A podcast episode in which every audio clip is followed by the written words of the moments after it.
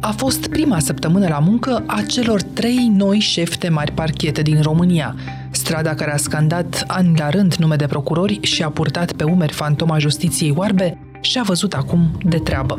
În această liniște a încrederii în noua ordine politică, justiția a depășit anii Morar, Chiove și Lazar și a intrat în epoca Bologa, Hosu, Scutea, cei trei care conduc azi marile parchete, DNA, TICOT și parchetul general – Vă întrebați poate cine sunt sau dacă, odată cu ei, a scăpat justiția de sforile care o țineau legată de politicieni și de serviciile de informații. Trei candidați pe care îi consider foarte buni și mi-a făcut mare plăcere să-i numesc pe funcție.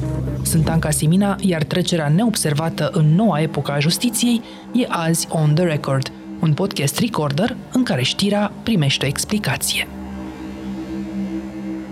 Refacem puzzle-ul încălcit al deciziilor personajelor și semnelor de întrebare cu Liviu Avram, jurnalist la adevărul de peste 20 de ani cu ochii pe justiție. Hai să începem, Liviu, de la vârful piramidei, totuși, de la președinte. În aceste ultime zile, Claus Iohannis ne-a anunțat într-o după amiază, în scris, că avem șefi noi la marile parchete. Claus Iohannis a semnat cele trei decrete prin care cele trei propunere ale ministrului Justiției, și anume Gabriela Scutea ca procuror general, Georgiana Hosu ca procuror șef de ICOT și Crin Bologa, procuror șef DNA, să fie validate. Ceva neobișnuit până aici?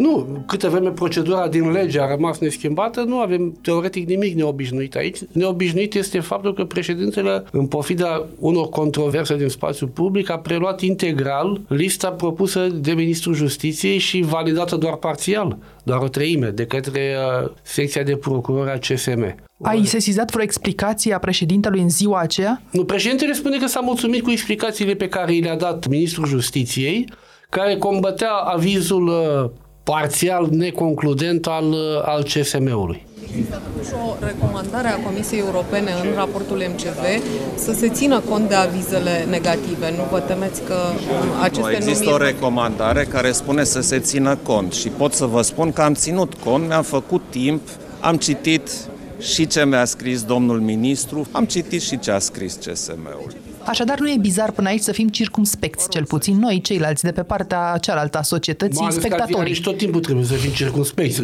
Și cu atât mai mult cât avem și câteva indicii care ne îndreptățesc suspiciile. De exemplu, la doamna Hosu s-au adunat destule elemente din biografia domniei sale și profesională și personală care ne obligă să fim uh, circumspecți, să privim cu, cu semn de întrebare cum va evolua dicotul de acum înainte sub uh, conducerea domniei sale. În ce privește pe doamna Scutea, au fost și voci critice, fără doar și poate, eu nu mă număr printre ele, mi s-a părut că atât cât a evoluat în ultimii ani și a făcut treaba uh, corect, are o reputație în sistem care mie îmi place, că înțeleg că e o tipă dură, care pune ursul la muncă, dar îi pune și pe alții să muncească. Și uh, de asta chiar e nevoie, pentru că constatăm în ultimii ani, de când a, a fost supus unui asediu din partea politicului aproape zilnic, Ministerul Public a, a, a tras mult frânele.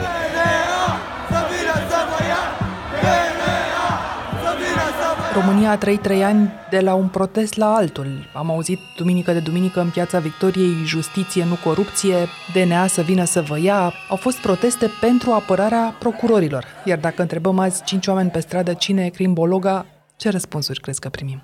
Evident că nimeni nu știe cine este crimbologa. După cum nimeni nu știa nici cine era Daniel Morar la momentul în care a fost numit. Și uh, nu cred că va trece foarte mult timp până când ne vom lămuri, de exemplu, dacă domnul Crimbologa chiar cu avizul pozitiv primit de la CSM, chiar este o soluție bună. Dacă a fost adus acolo ca să miște lucrurile sau ca să le lase să băltească așa cum au băltit în ultimii trei ani de zile. Testul vine de la sine, spui, de regulă.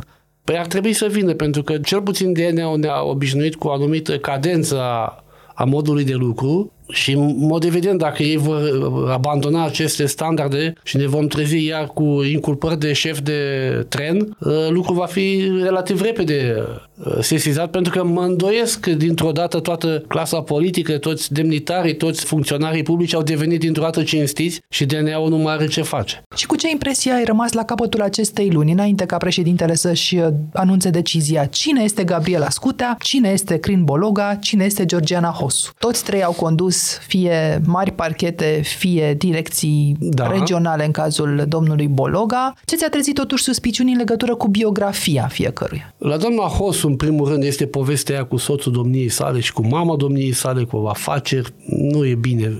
Dar adică, ce avem aici? Avem un procuror care are un soț și? Are un soț acuzat pentru corupție are o mamă care făcea afaceri cu un offshore, chestiuni care e bine să nu fie. Mă întreb, chiar nu era altă soluție decât să o numim pe doamna Hostu? Mai ales că și în cazul Caracal a avut o atitudine destul de ezitant, așa, fragilă emoțional. La ce te gândești? Ce ți-a rămas în minte de atunci? Ea povestea ce, la un moment dat, stadiul achetei și mai avea puțin să izbucnească în plâns. Eu știu că e o meserie grea asta de procuror, mai ales în situații de genul ăsta, cu crime multiple, dar așteptăm de la un procuror să fie stăpân pe sine, nu să empatizeze, să plângă împreună cu victimele. Doamna Hosu, în cazul în care nu ar fi fost resunată Alexandra de către cei de la 112, acest criminal ar fi surprins-o cu telefonul în mână, au sunat-o de 9 ori. Așa s-a întâmplat. E foarte, e, e foarte greu și foarte grav ce s-a întâmplat și e foarte greu de spus, dar așa s-a întâmplat. Așa s-a întâmplat. Așa a fost să fie. Da, nu, deci o prestație neconcludentă aia de la Caraca, la care se adaugă și poveștile personale cu soțul și cu mama, îmi ridică niște semne de întrebare această numire. Faptul că s-a insistat cu această persoană în condiții în care chiar aveai de unde alege. Și ministrul justiției sau membrii acelei comisii de evaluare de la Ministerul Justiției n-au avut semne de întrebare când uh, s-a făcut nominalizarea? Ceea ce am aflat ulterior a fost că ministrul nu a ținut întotdeauna cont de ceea ce au recomandat membrii comisiei dânsoare, evident, dreptul la propria evaluare. Dar cred că ar fi trebuit, cel puțin la unii dintre candidați, să explice puțin mai mult de ce nu a ținut cont de uh, părerea comisiei, pentru că, cel puțin din câte știu în cazul doamnei Hosu, toți membrii comisiei au fost împotrivă. Și în privința lui Crim Bologa, Măi, lucrurile au fost mai puțin uh, precipitate. Povestea că a spus că vrea să creeze un sistem în așa fel încât inculpații să nu mai vină cu cătușe pe intrarea principală a DNA-ului și să vină și pe spate dacă vor ei. Mie mi se pare o soluție rezonabilă. Telejustiția pe care am tot învârtit-o pe păi toate păi nu, părțile ani de zile. clarificăm totuși telejustiția asta. Toată lumea țipa că procurorii sunt cei care umilesc oamenii. Ei, dați-mi voie să vă spun că nu. De multe ori, oamenii erau cei care cereau să fie umiliți cu cătușe la mâini, ca să aibă apoi motiv să spună că se face telejustiție. Și asta e de foarte mult timp. Îmi aduc aminte în 2006, când începuseră problemele cu Adrian Năstase, îmi amintesc foarte clar că aveam un reporter pe justiție care vine, gata, mă duc la DNA, că l aduc uh, pe Năstase. Și după ce s-a dus, a transmis, așa l-am întrebat, dar tu de unde ai aflat chestia asta? Ai sus așa bun în DNA? Nu, ne-a anunțat avocatul lui Năstase. Deci avocații sau inculpații erau cei care convocau presa în față la DNA. Presa se aduna, ei defilau cu cătușe în mâini și după ce ieșeau se plângeau că se face telejustiție. Deci, din punctul ăsta de vedere, mi se pare că a găsit o soluție la o problemă sau o falsă problemă care ne macină de, iată, de 15 ani de zile și nu-i găseam o rezolvare. Uite că a găsit-o. Bine însă domnul Boloca de la un parchet relativ mic în România. Bun, dar el a mai lucrat în DNA, înțeleg, între 2005 și 2009 ceva a plecat atunci ăsta? și ne-a explicat în timpul interviurilor după un conflict cu Daniel Morar sau i s-a da, nu cunosc să plece. natura acestui conflict. Mie chiar fizic și ca mod de abordare și de a vorbi, mie chiar mi-a amintit de Daniel Morar atunci la începutul carierei sale la DNA. Cam același tip de, de ardelean, uh, cam zgârcit cu uh, cuvintele și uh, aparent naiv, așa, în, picat în hățișul ăsta bucureștean pe Gabriela Scute, acum procuror general, ai putut să urmărești înainte să ajungă în această situație. Nu, a fost și secretar de stat. A fost secretar de stat, dar a fost destul și ca la pachetul general, destul de low profile, pentru că avea competențe mai mult pe zona externă și probabil că aici are relații uh, bine consolidate, ceea ce e important. A fost episodul ăla încă insuficient lămurit din ianuarie 2017 cu ordonanța 13. Eu era am, atunci secretar de stat era, rămas... Era secretar de stat rămas de cu un an în urmă din guvernul Cioloș, ea pe 12 ianuarie și-a prezentat demisia, dar demisia devenea efectivă pe 31 ianuarie. Demisionară, dar totuși în dar Ministerul în Justiției. Minister. Nu i-aș reproșa ei forma în care au apărut acele ordonanțe și primele, prima tentativă și ordonanța 13, pentru că dacă era, ne trezeam cu ele mai devreme.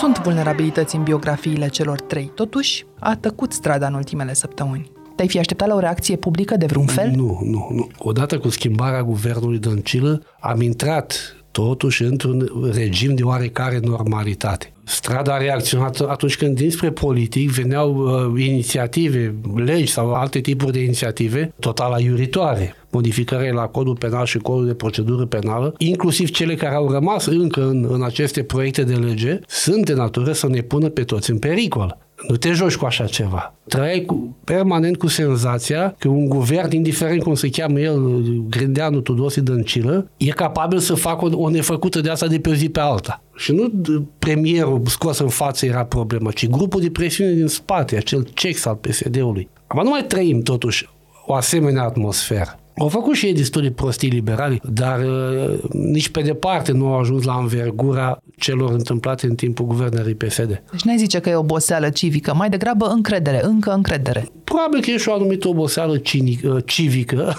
Și cinică. și cinică. E și o sentimentul de încredere că cei care decid acum nu mai sunt atât de interesați să distrug un sistem doar ca să scape ei, pentru că ăsta a fost motorul. Ne întoarcem la șefii marilor parchete.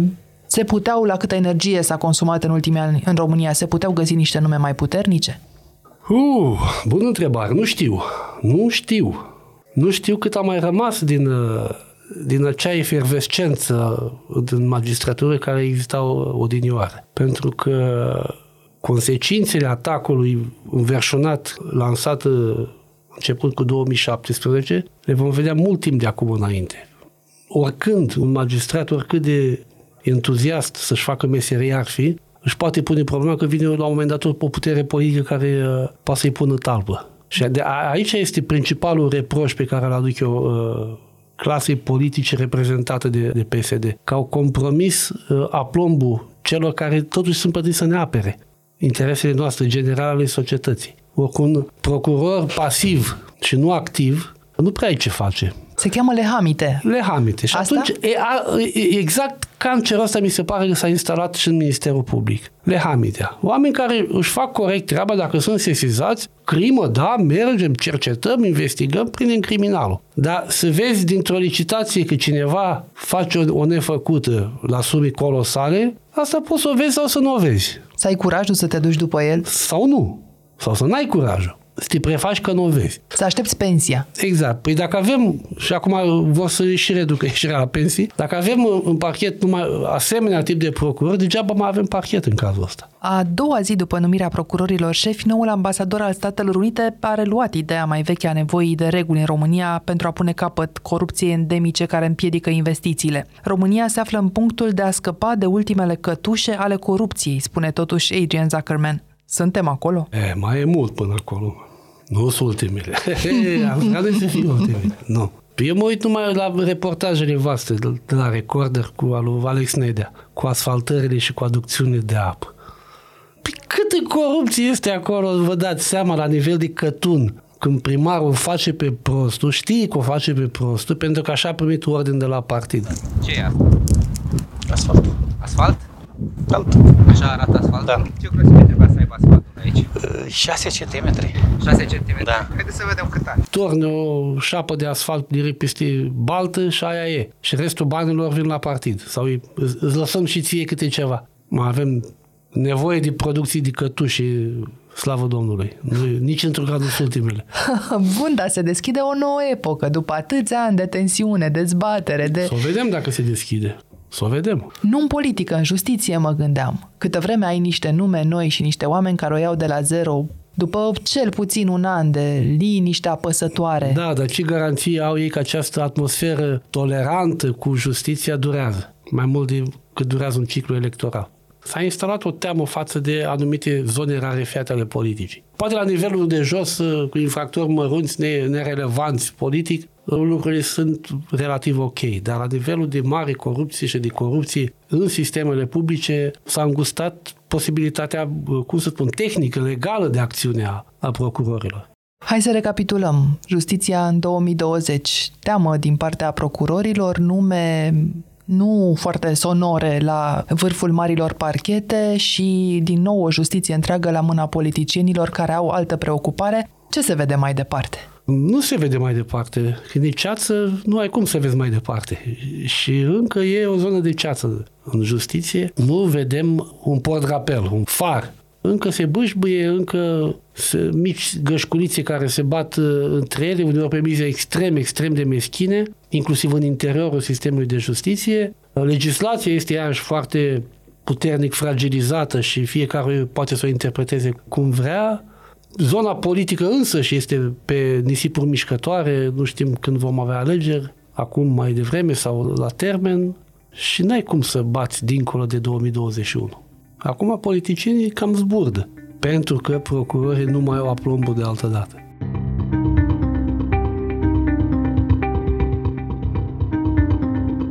Ați ascultat On The Record, un podcast săptămânal produs de Recorder și susținut de Banca Transilvania. Ne găsiți pe Apple Podcasts, pe Spotify ori pe orice aplicație de podcast pe care o folosiți. Vă recomandăm să ascultați și podcastul BT Talks, disponibil pe bancatransilvania.ro podcast. Eu sunt Anca Simina, ne reauzim vineri.